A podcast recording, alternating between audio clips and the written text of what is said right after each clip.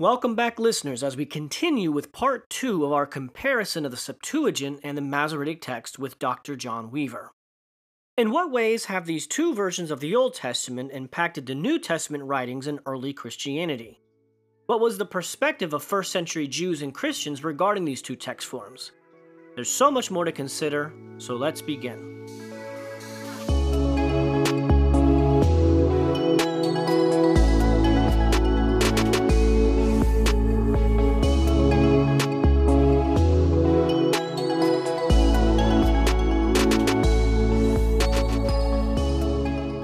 So we've been focusing primarily so far on how the Masoretic text and the Septuagint in particular have affected or impacted the Old Testament. Um, but I thought maybe we can transition and take a look more at the New Testament. So from my studies, it seems to me that the Septuagint is pretty unique in this way, whereas most translations are created based on the biblical text that they are a translation of. It seems like the Septuagint was not only a translation made from Old Testament scriptures, but actually played a role, maybe a significant role, in the formation of the New Testament scriptures. Um, is there any truth to that, or what, what are your thoughts on that? Oh, definitely. Yeah. It would be hard to overstate the importance of the Old Greek or the Septuagint translation of the Hebrew Bible on Christianity, the early church, and the gospel accounts of Jesus's life and teaching. The New Testament writers use both the Hebrew Bible and the Greek Bible, but the predominant, overwhelming source is the Greek Bible, the Old Testament. And so when we talk about what the scriptures were for um, Paul and, and the other early apostles and for Jesus, in, for the most part, it would have been the Greek Uh, Septuagint. Now, let me explain one thing about that. That's certainly the case for early Jesus followers, early Christians.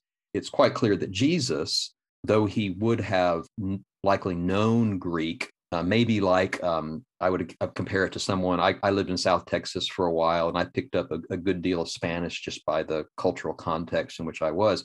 Similar to someone who lives in a, an area of the U S which has a heavy, say, Mexican or other Latino population, would know Spanish. Right, at some at some kind of functional level. Jesus would have known Greek, kind of in a in a way to kind of likely been able to facilitate um, some basic understanding, though he would have spoken Hebrew and and actually would have spoken Aramaic and have known Hebrew uh, primarily for religious reasons, able to read the Bible. So Jesus himself, from the gospel accounts we know, read from the Torah scrolls, from the the, the, the prophets, and so that would have been Hebrew, but his earliest followers are quoting uh, not so much at all from the Hebrew Bible, but from the Greek translation of the Hebrew. And even when they describe Jesus reading from what would have certainly been a Hebrew version of the Old Testament, their, their account of it has him speaking in the Greek Septuagint. And so to your question, does it shape, does it form the New Testament? Yes, and in a variety of deep ways, uh, and and then broadly, given its the pervasiveness of of its use. And so, you know, there are there are two extremes. I want to say, you know, I often talk about kind of avoiding the ditches when we talk about the Septuagint. One is just to ignore its existence, and and we can fall into that. We just don't. We just and I, I appreciate you you having this podcast to kind of acknowledge this is this is something that people should know about, whether you're a Christian or not, but particularly if you're a Christian. So a ditch would be let's ignore its existence. Another ditch would be to say, well, the Septuagint is the inspired word of God because the the apostles and the early Christians used it in their quotation of the Old Testament. And I'd say that's another ditch to avoid. I think we're going to talk more about that. But so there's a there's a nuanced approach to this. I think it's an appropriate approach when we talk about the, the nature of the authority of the Septuagint. But it would certainly be a, an error, I would say, just to ignore the fact that, look, when when Paul and Peter and and the other most of the other New Testament writers are quoting the Old Testament, they're quoting the Septuagint or the Greek translation. So that was actually going to be one of my questions: is whether or not Jesus quoted the Septuagint. And so it seems what you're saying is maybe Jesus would have been quoting the Hebrew Bible, but the New Testament authors' accounts, they word it as if he were quoting the Septuagint. So maybe what are some examples of times where Jesus is said to be quoting the Septuagint?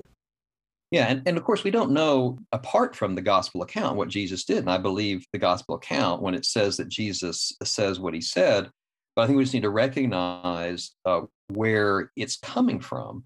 Um, so, for example, probably the, one of the best-known examples of, of Jesus uh, reading from the Old Testament and it relaying a distinctive Septuagint passage or rend- translation of the Old Testament is in Luke chapter four. Well-known passage. Jesus has just come out of his temptation. He's in his hometown of Nazareth. He stands up uh, among his townspeople. He has this scroll. He's reading from Isaiah sixty-one, verses one to two. Uh, this this uh, messianic passage was talking about the uh, God's uh, servant. Um, and uh, he's reading there from Isaiah sixty-one, um, verses one to two. And the Hebrew reads like something like this, uh, the Spirit of the Lord God is upon me, because the Lord has anointed me to bring good news to the poor. He has sent me to bind up the brokenhearted, to proclaim liberty to the captives and the opening of the prison of those who are bound, to proclaim the year of the Lord's favor. And that's what Jesus says. But there's also a line inserted between the mention of the liberty of the captives and setting at liberty those who are oppressed. And it's the line in the Septuagint, which says, the Spirit's upon me, he's anointed me to recovering of sight to the blind. That mention of sight to the blind is, as far as we know, distinctive, unique to the Greek translation of the Hebrew Bible. And there are a number of examples like this, um, but this is one where you have Jesus basically reading, it seems, a Hebrew scroll that includes a Septuagint translation of the Hebrew. Now, what's going on there? There's different ways to explain that. You can say, well, he has a version of the Hebrew which includes that translation. Maybe that's the right, but it seems to be that that's being included in there. And in any event, the inspired gospel writer is including that because it's important to the, the message of, of Luke, that Jesus not only is someone whom is importantly proclaiming salvation in relationship of our spirit to God, but also healing of our body back to a, a state of holiness, uh, wholeness, I should say. Um, and that's oftentimes seen in, in, in giving of sight to the blind. So this is an important example where the Septuagint reveals the nature of Jesus in a way that is inspired because it's from an inspired writer, but it's likely originated in a translation of the original Hebrew text, which was the inspired original text um, in Israel. So that's an example there. And, and you see, you see other examples of that in the Gospels, where not coming from the mouth of Jesus, but coming from the mouth of the, of the gospel writer, in other words, some sort of an elaboration, uh, a narration on the life of Jesus, um, the Septuagint is allowing the New Testament writer to, to make a point which he wouldn't otherwise be able to make if he was quoting just from the Hebrew. Uh, just two quick examples, uh, Matthew chapter two, verse fourteen to fifteen. Um, Joseph and Mary have uh, brought their son Jesus down to Egypt, and God reveals that he's going to come back out of Egypt. And he quotes there from Hosea eleven as a fulfillment prophecy. That is to say that when he comes back out of Egypt home, that's a fulfillment of what was spoken by the prophet in Hosea eleven one, out of Egypt I called my son. What a wonderful connection. Connecting, you know, the Old Testament salvation of Israel out of Egypt. Israel was God's son, according to the prophets. Um, Matthew uses that. But the complicating factor is, is that that is the Hebrew of it. Yes, my son. The Septuagint translation doesn't use the son. It uses, uh, I recalled my children or his children. So that's a case where Matthew has used the Hebrew. So he didn't use the Septuagint. I don't know the reasons, obviously, but that's the reality. So the point there is that sometimes it's the New Testament writers use the, the Masoretic text, what we know as the Masoretic text, the Hebrew.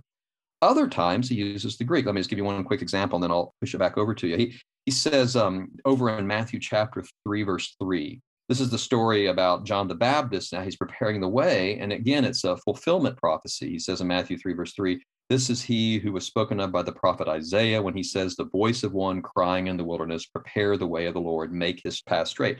He's quoting here from Isaiah forty, verse three.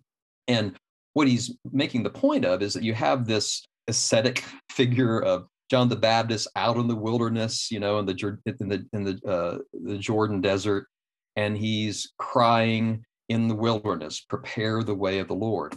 Well, again, the, if you look at the Masoretic text, the Hebrew and the Greek, what you find is this is a case contrary to the example I just gave out of Matthew two, where Matthew is utilizing, it seems, the Greek translation, because in the Greek it says, like Matthew says, a voice of one crying out in the wilderness, prepare the way of the Lord. So again, that's so appropriate to John the Baptist, this wilderness figure.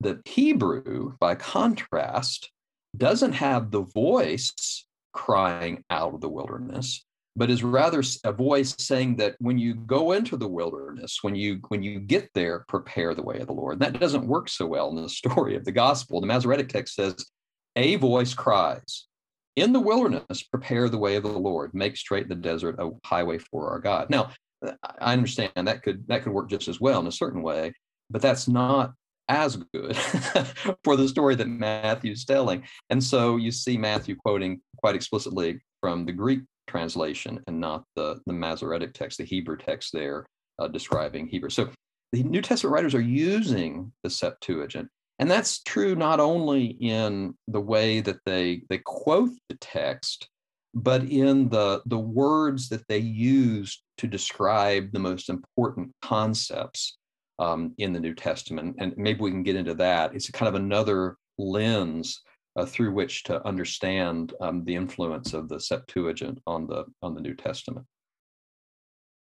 And I, I guess there's some sense to that, because if the New Testament authors are presenting a Greek text to a primarily Greek audience, because at the time of the writings, the Gentile Christian population would have been greater, larger than the Jewish Christian population. Simply, you know, statistically, there were more Gentiles in the world to be preached to. And so would they then be borrowing accurate Greek translations to present these new doctrinal ideas? Because the New Testament is full of you know, new ideas and changes to original ideas. So it's a presentation of new information. And so since they're presenting this to a different kind of audience, uh, is that maybe why they're quoting the Septuagint a bit more to kind of remix it for the, the new purpose?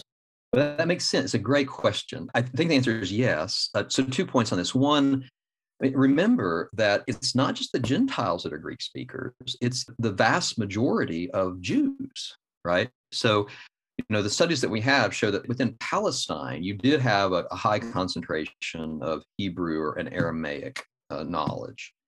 But then once you get outside Israel, I mean, you're in the diaspora in a Hellenistic culture. Hellenistic means of or related to uh, Greek. Um, and so um, Greek influenced culture coming out of uh, Alexander the Great in the um, three hundreds B C. Many of the Jews themselves, I mean, the first Christians were entirely Jews. But to your point, yes, they are conveying ideas using a Greek translation, which would have been most readily understandable to Greek speakers. And so you can talk about the, the, the verses that of the Septuagint, which in an oral, oral culture, Greek speakers would have probably remembered the, the Greek translation of the Bible more readily than the Hebrew. Um, and so that's an important message. But then also the words that they use, even at the atomistic, the individual word level, the Septuagint translation is influential upon early Christian theology. And by theology, I just mean understanding and expressions about God and, and the things of God. So there are there's a whole set of examples that you can research on this. The, the, the, the examples which I would just highlight, I think, as being some of the most um, kind of profound on this would be, uh, first of all, regarding Jesus, and then second, regarding the church and the message about Jesus. So I'll just be very brief. In the Old Testament, when the Septuagint translates the name for God, Yahweh, which is, is one of the two primary names for God in the Old Testament, which is a the, the most holy of the names. It uses the Greek word kurios, which is, um, uh, we translate Lord.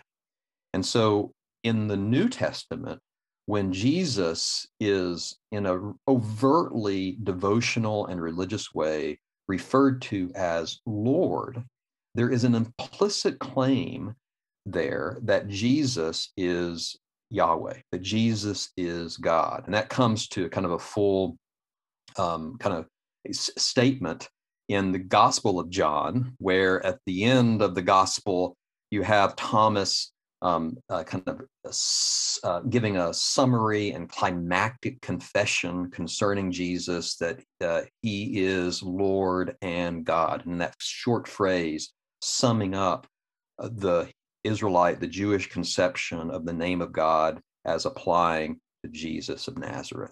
And so the Greek kurios allows for that direct translation of the divine identity, the divine person upon the man Jesus. And, and that's facilitated by an understanding of what kurios means. And that's done by the Greek translation of the Hebrew Bible. And so you see that in a, a variety of ways. Um, The other kind of great example of this uh, is the word for church. You know, if you were to go up to the average Greek speaker in um, first century Palestine or even Athens and say, hey, let's go to the Ecclesia, you might have ended up down at the courthouse or at the, you know, the kind of the public um, gymnasium or uh, a place where the speeches were given, because Ecclesia usually meant some kind of a civic assembly, a church. But the reality is in the Hebrew Bible, when it was translated into the Greek, this word ecclesia, or church, uh, assembly, is used repeatedly to describe God's people in their gathering. Classic example of this is Deuteronomy chapter four, verse ten, where the, uh, the congregation at Horeb or Sinai is described, the giving of the law there. And in four, verse ten, it describes how the people stood before their God at Sinai, at Horeb, and he speaks to Moses and he says, gather the people to me that I may let them hear my words. And that's the Hebrew, which is our English translation. But in the Greek, and as you see this repeatedly, there is kind of an explanatory addition where it says, God says, command them to stand before the Lord their God at, at Horeb in the day of the ecclesia, in the day of the assembly. And so you have this word being uh, newly used to describe the assembly, the gathering of the people of God, and it's about the people. And so when you come to the New Testament and Jesus in Matthew sixteen, verse eighteen, talks about his ecclesia, and Paul in Galatians one, verse two, talks about the, the ecclesiae, the plural churches, a Greek speaker who knows the Old Testament through the Septuagint would immediately connect this new ecclesia to that of old, that now this is a continuation of God's people whom are called out of the world, who are different from the world by God's calling, by what God has done with them, by his presence with them. And so the Septuagint prepares the idea of the church. And that, I think that's one thing you're talking about. You could go down the list. I'll not belabor this, but the same thing is true for the The Greek word euangelion, the, the good news, that idea that that's the good news about Jesus in Mark chapter one, verse one. Basic comprehension of what that means as being a, a message of salvation, of God's will for his people, that wouldn't have been familiar to people except for the Septuagint's use of that word in Isaiah forty, verse nine, and elsewhere. So there are other examples of this, um, the word angel, the word covenant. All of these were ideas which were translated from the Hebrew into Greek, I believe, in the fullness of time. You know, Paul has this idea that, that God sent his son, Galatians four, verse four, in the fullness of time. When the time was right, there was a moment in history when, as it were, things were aligned for him to reveal uh, Jesus. And I think, from what I, from my studies, is that one thing that was aligned for us to be able to understand God's will in Jesus Christ was the linguistic background, the languages that were being used to reveal God's will. And you see that in, in all these, these words so full of God's purpose and plan for humanity. So if the most original Christian audience would have been Greek-speaking, then they would have relied heavily on the Septuagint. You know, the first century, these first decades of Christian history, there was no New Testament text. They had to rely on the spoken word of the prophets. But they did have the written Old Testament text, which they trusted in. But the Old Testament text that they would have relied on um, would have been the Septuagint, which is why we have so many ancient copies of the Septuagint, because it was produced so much during that time. So I, I try to talk a little bit about the Jewish use of the Septuagint. It seems like prior to Christ, there's not any specific evidence or information about how much the Jewish population did or did not use the Septuagint. I kind of speculated based off of the location and the Jews in Alexandria and so forth. But how much did the Jews use the Septuagint before Christ and after Christ? Did the Jewish population maybe distance themselves from this translation? And would they have done so to distance themselves from the Christian sect? And also, is it possible that because the Septuagint is so well satisfied, the readings of the Septuagint are so well satisfied by the New Testament events, would they maybe stray away from the readings there, or maybe even alter some of the readings so that so that they are not so perfectly fulfilled by prophecy and fulfillment in the New Testament? Yeah, great, great set of questions. So three things. One, regarding the the, the Jewish use of this of the Septuagint, there there are a number of converging lines of evidence. Um, we do know from the literature of the Hellenistic Judaism that the Septuagint was broadly used among Jews in the in the first and second century uh, before Christ and in the first century C E. And the evidence actually may be a little bit counterintuitive uh, to you. In other words, it, you would expect to see uh, within, let's say, uh, Jewish Alexandria in Egypt, uh, evidence of the Septuagint's importance. And you do that. I know that you talked about the le- letter of Aristaeus in your last uh, discussion. And, and um, much of that letter, uh, we believe, is legendary. There's very little that can be kind of you hang your hat on as historical, historically accurate, including, including the nature of the translation. It seems to be highly creative uh, history there. But you do from that see that there are schools of Jewish thought, of practicing Jews, who view the Septuagint translation as authoritative and as in use, as inspired. The very mention of the seventy or seventy-two uh, translators is harkens back to the seventy elders at Sinai in the book of Exodus. I mean, there was there there's viewed as authoritative text. So both in the diaspora outside of Palestine, but then even in Israel itself, something that's not often talked about, just to mention, there are a number of Greek texts which are among the Dead Sea Scrolls. And so even within the confines of the Levant, the Holy Land, Israel, there are Greek texts, which are, are clearly viewed as authoritative, as important to communities there within Israel. One thing that's important, I think, to recognize is, is that from the from the very beginning, um, even to the present day, there's recognition of the authority of the original Hebrew. And so as you go forward in the, the centuries prior to Jesus, and then you mentioned the ways that Jewish perspectives change on the translation because of Christian identity, as you go forward, there's a, a continual effort to restore or, or to not, not so much restore, but to um, uh, return to the uh, Hebrew text.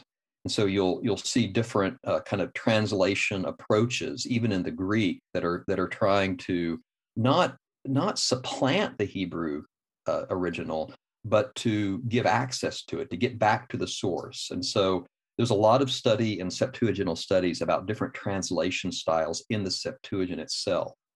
And so scholars will distinguish between uh, translation styles that are, for example, Pentateuchal. In other words, if you go back to some of the uh, the first evidences of the Septuagint, there's a, a word-for-word effort. There's a, a very a literal, we might say, it's, it's not the exact right way to put it, but literal translation of the Hebrew. Word order, word choice aligns as best we can tell with the Hebrew. And then you have more elaborative, paraphrastic, is sometimes called, translations, which in certain books are less beholden to the, the literal Hebrew, trying to get at the ideas, but it's still trying to translate the Hebrew. And then what's interesting is in the in the centuries immediately before Jesus, and you see this in the Qumran Dead Sea Scrolls, um, is sometimes uh, one portion of this is sometimes called the Kaige movement. If anybody ever studies this, this is what I'm referring to. You see an effort to get back to the original Hebrew, even in the Greek translation. So there's a real focus upon the word order choice. Tim, have you ever read like Young's literal translation of the Bible, right? And it's like the words are stunted, they're stilted, and it's, it, it doesn't make much sense in English, right? But it's it's trying just to give a word for word account of the original Greek or the Hebrew. My point is, is that throughout history, there's been an effort to get back to what has been recognized throughout history as the original scripture. And so that leads uh, Jews and Christians in time to try to get back to the Hebrew. Um, and the translation that the New Testament writers are using is recognized as a translation. So yes, to answer your question, there is a move away from the Septuagint in the C E in, in the in the in the A D era after Jesus among Jews, in part because of the predominance of the Septuagint among Christian circles within the Christian scriptures.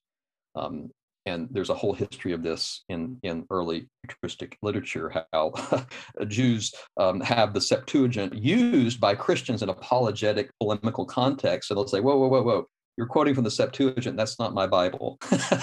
And so this becomes an apologetic uh, a debate.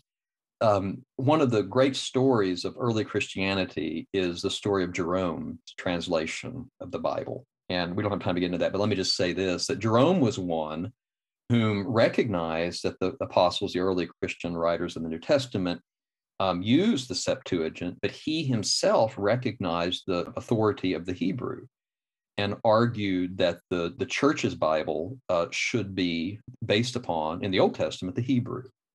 And there's wonderful stories about this.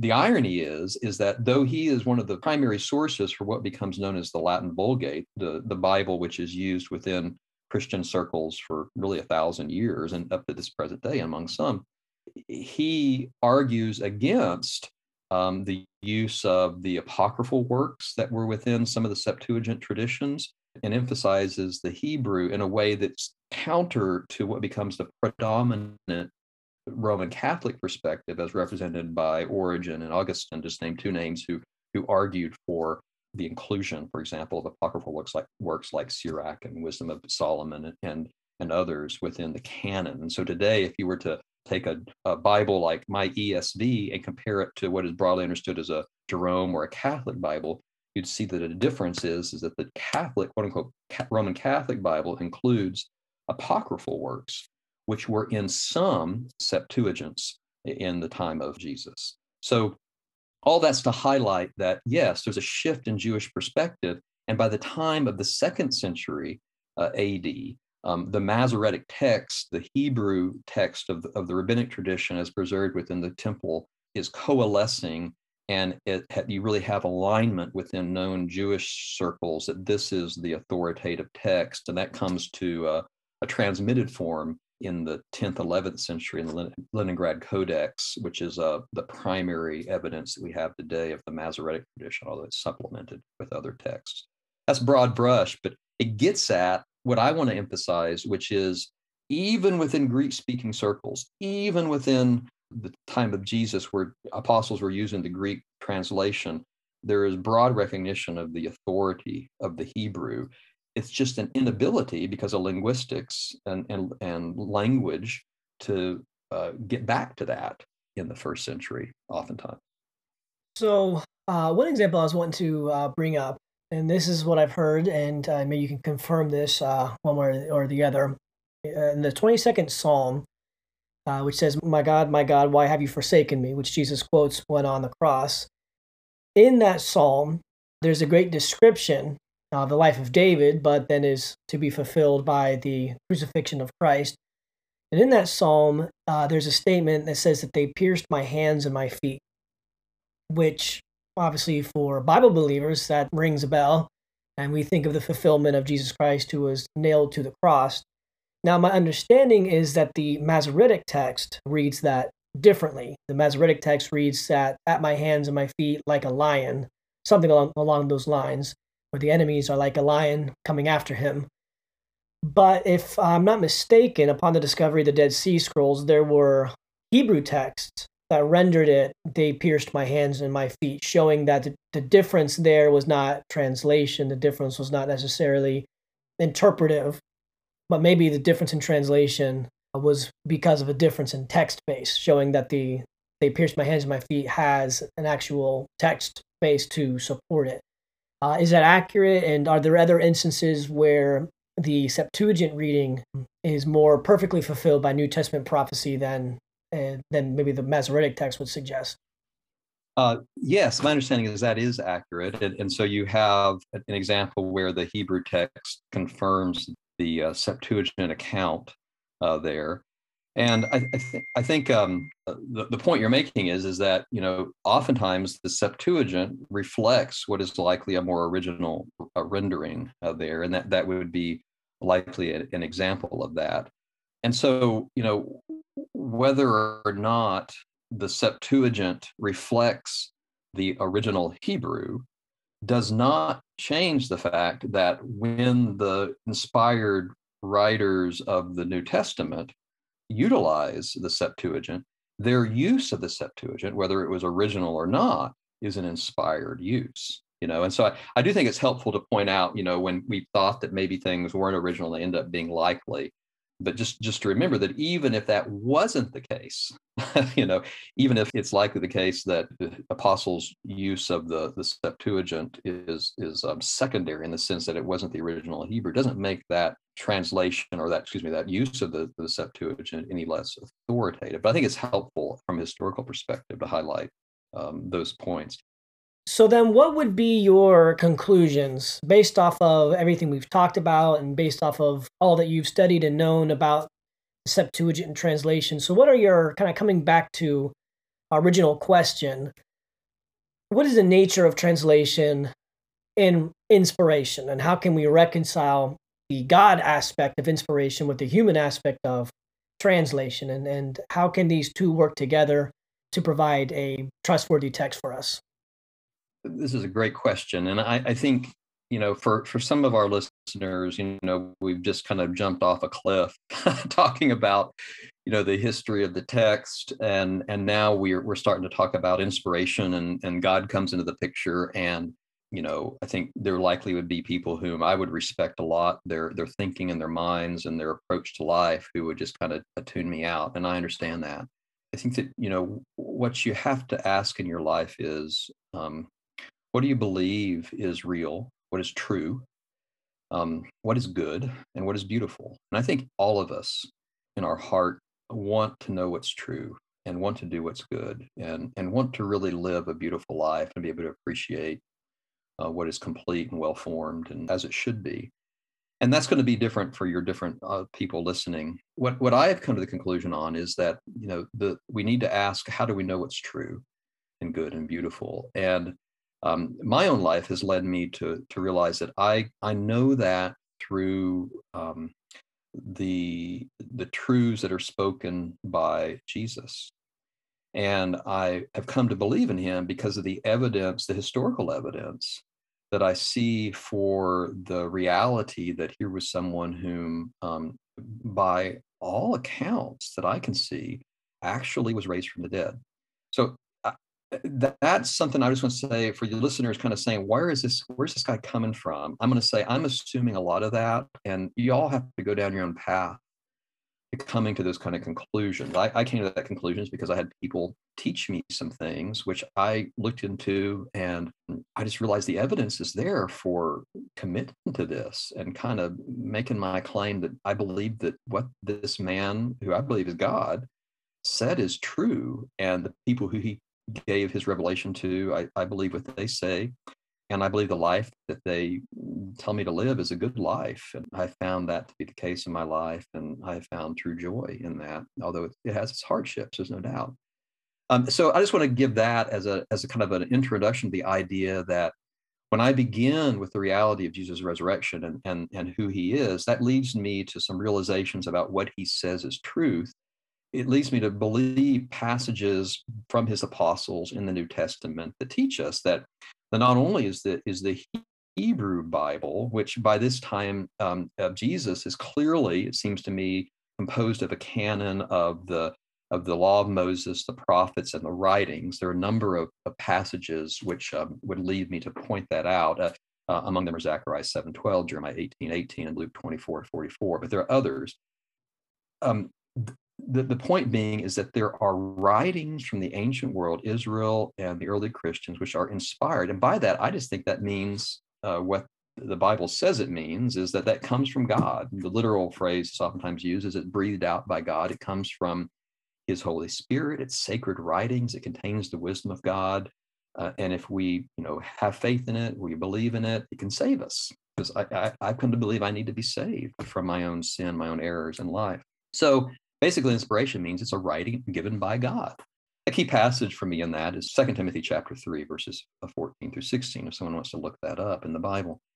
Um, but here's the thing, in terms of the, the um, application to our conversation today, which I know is you're wanting me to get to. Um, when we talk about the Septuagint and the Greek translation and its relationship to the, the Masoretic text, the Hebrew Bible, I think that we, we need to, to distinguish two types of authority of Scripture. So when we talk about inspiration, I believe, you know, that the inspired Scripture is the text which uh, God has given to men down through the generations for us to live by. That's the original text that um, we have talked about how we can know what it says in, in this very podcast. And so what we've seen is, is that in every case in the Old Testament, that was a, it seems to be originally written down in, in Hebrew. And so the Hebrew Bible, the Hebrew form of the Old Testament, is the normative scripture of God. It's the, the inspired text that we use for faith and practice. Now, what we see is, is that there are translations of that, um, which are derivative. Um, And so they are not in the same sense at, at all inspired. They're not normative in, in that same way. And you see the, the Greek translations clearly at times diverging from the Hebrew. And what we've said is we can sometimes use the Greek to kind of get back to the Hebrew, but it's always trying to get back to that original. So what we, we don't want to say is that, that uh, I would say is that the, the Septuagint is, is normative in the same way that the Hebrew scriptures are normative. It's a translation. And as such, certainly God can guide it and can providentially uh, direct it, but it's it's not the inspired word of God in the sense that it was the original that came from God. It was breathed out by God and revealed to Israel. And, and we see the mighty works of God in that. Um, but what we do see is that the first century Christians, the, the apostles who were the inspired witnesses to, to what God was up to in Jesus in, in the first century, they used the Septuagint as a, a derivative word of God. They believe that it's providentially guided as a translation of Scripture that conveys God's words to God's people. And they, by God's Spirit, quote it. They use it, sometimes in some creative ways. And that use of the Septuagint then, based upon statements uh, that Paul makes about his own writing, Jesus about his own words, Peter about Paul's own writings and his own words. That is Scripture. That use of that derivative text, that translation, becomes normative Scripture now as the New Covenant, as the New uh, Testament. And so I think, you know, as we as Christians, if you're a Christian, you, you, you need to appreciate the authority of the Septuagint for the early Christians, to recognize it doesn't, it's not the, the same as the inspired Hebrew text, which is the original, but just like you and I use an English translation, you know, and we know that that English translation is subject to, you know, change, and, and New Testament authors were the inspired word of God that were, that came from God, that were breathed out by God, that, that are sacred writings that contain the wisdom of God and that we need to believe and trust and obey so we can be saved. Those are uh, the inspired word of God. And so I think this sort of discussion of the Septuagint is, is, is helpful to understanding both how the New Testament came to us, but also to understand how God's will works down through time in a way that is translated um, to people who speak different languages, but still has an authoritative source. And that's the thing I'm convicted by, is that we still need to go back to that origin, that source, whether it's in translation or in the original Hebrew and Greek, and in order to know what we should do. And so ultimately, this is where I'll conclude, the, the story of the, the Masoretic text and the Septuagint translation is a story, I think the moral of which is, is that we need to go back to the sources. We need to go back to the original in order to know what God's will for us is. And I think as a historian, but then also as a Christian, my my goal is to try to get back as best I can to what God first said, recognizing that at the end, it's going to be by his grace, uh, by his mercy that I stand before him, um, and hopefully am pleasing to him, not by my effort. So I recognize all that here at the end, and would, would just encourage your audience to, to study this more and to think about it more and to make their draw their own conclusions. Um, if I can be of help to them, I'd be happy to talk to them. You know, um, a lot of what I write and teach is available now at, at the church website where I work, and they can find that at uh, Mariners Church of Christ dot com. Again, that's um, Mariner Church of Christ dot com, and you can have find contact information for phone number and email there, and some of the materials that I have done on this and, and other topics there. I'd be happy to talk to anybody about this. Tim, I'm so grateful for this opportunity to speak to you about this. No, this has been a great pleasure. Uh, on behalf of myself and all of our listeners, uh, big, big thanks. We, uh, we're getting into deeper waters, and we've extended our legs down, and our feet are not touching any surface yet. And um, there's uh, obviously so much more that can be considered here, but I'm pretty anxious to to go back and re-listen to this podcast. I don't have to hear myself talk the whole time. I can go back and uh, re-listen to what you've been sharing with us, and um, try to make sure it sinks in a little bit deeper. Thanks again so much, John. This has been uh, such a pleasure. Um, and thanks again for uh, the time you shared with us. It's such a joy. Thanks again for the opportunity. Take care now.